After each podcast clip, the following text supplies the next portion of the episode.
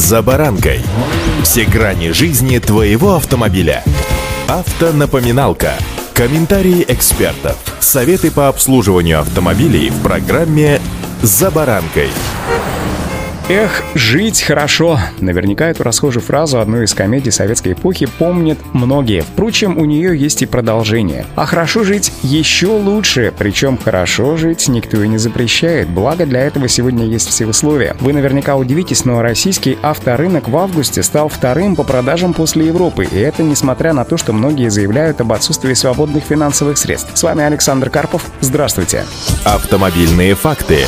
Одной из причин всплеска продаж автомобилей – это их банальная нехватка в салонах. Сказался простой заводов, вызванный пандемией коронавируса. Также многие заводы, которые не прекращали работу во время карантина, ушли в плановые летние отпуска. Ну и в довесок некоторые производители сознательно закрывали отгрузки машин на небольшие сроки, так как оценивали перспективы рынка и пересматривали прайс-листы на свой модельный ряд. Эксперты рынка заявляют, что россияне поняли, что вкладывать средства в мебель и бытовую технику не так выгодно, как в автомобиле, поэтому ринулись покупать машины стороны, даже те, кто изначально планировал это делать в более далекой перспективе, а не завтра или даже не послезавтра. И если покупатель сам бежит за товаром, то один из законов бизнеса срабатывает со стопроцентной точностью. Продавец на этом зарабатывает. Причем в вопросах продажи автомобилей схема простая и отработана. Дилеры на фоне ажиотажного спроса сначала начали отказываться от скидок, а затем предлагать машины с большим набором опций и аксессуаров, иногда просто нескромно навешивая на автомобиль, как на новогоднюю елку, самой дорогой мишуры. Причем причем мишура, как вы сами понимаете, реально стоит не столько, особенно если приобрести ее не брендированную и не у официалов или доп. опции, которые вам установит любой даже гаражный сервис в виде парктроника или камеры заднего вида. Но нет, коврики, оказывается, произведены чуть ли не на Олимпе, а камера обладает оптикой, как у самого мудрого и зрячего сокола.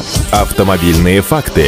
Эксперты отмечают, что путем отмены скидок и активной продажи дополнительного оборудования многие дилеры всего лишь за два летних месяца работы практически полностью компенсировали потери, которые понесли во время простоя в апреле и мае этого года. Ситуация коренным образом может измениться только тогда, когда дефицит сойдет на нет, однако никто не берется прогнозировать сроки корректировки. Подобная ситуация может продлиться еще полтора-два месяца, и хорошо, если рынок стабилизируется лишь к концу ноября, и то только при условии экономического штиля и стабилизации курса рубля. Отмечается что все будет зависеть от двух факторов – эпидемиологической ситуации и главного экономического показателя. Если будет вторая волна коронавируса и очередной период самоизоляции с остановкой заводов, то такая ситуация на рынке может продлиться очень долго. Опять же, если курс рубля будет так же нестабилен, как в начале осени, то это вновь подстегнет спрос и лишь усилит дефицит. Если же рассматривать наиболее благоприятный сценарий, при котором новых ограничений не будет и заводы продолжат работу в нынешнем режиме, а курс рубля к валютам зафиксируется на текущем уровне, то стабилизация на рынке и выход из сложившейся ситуации могут начаться уже в конце этого или начале следующего года.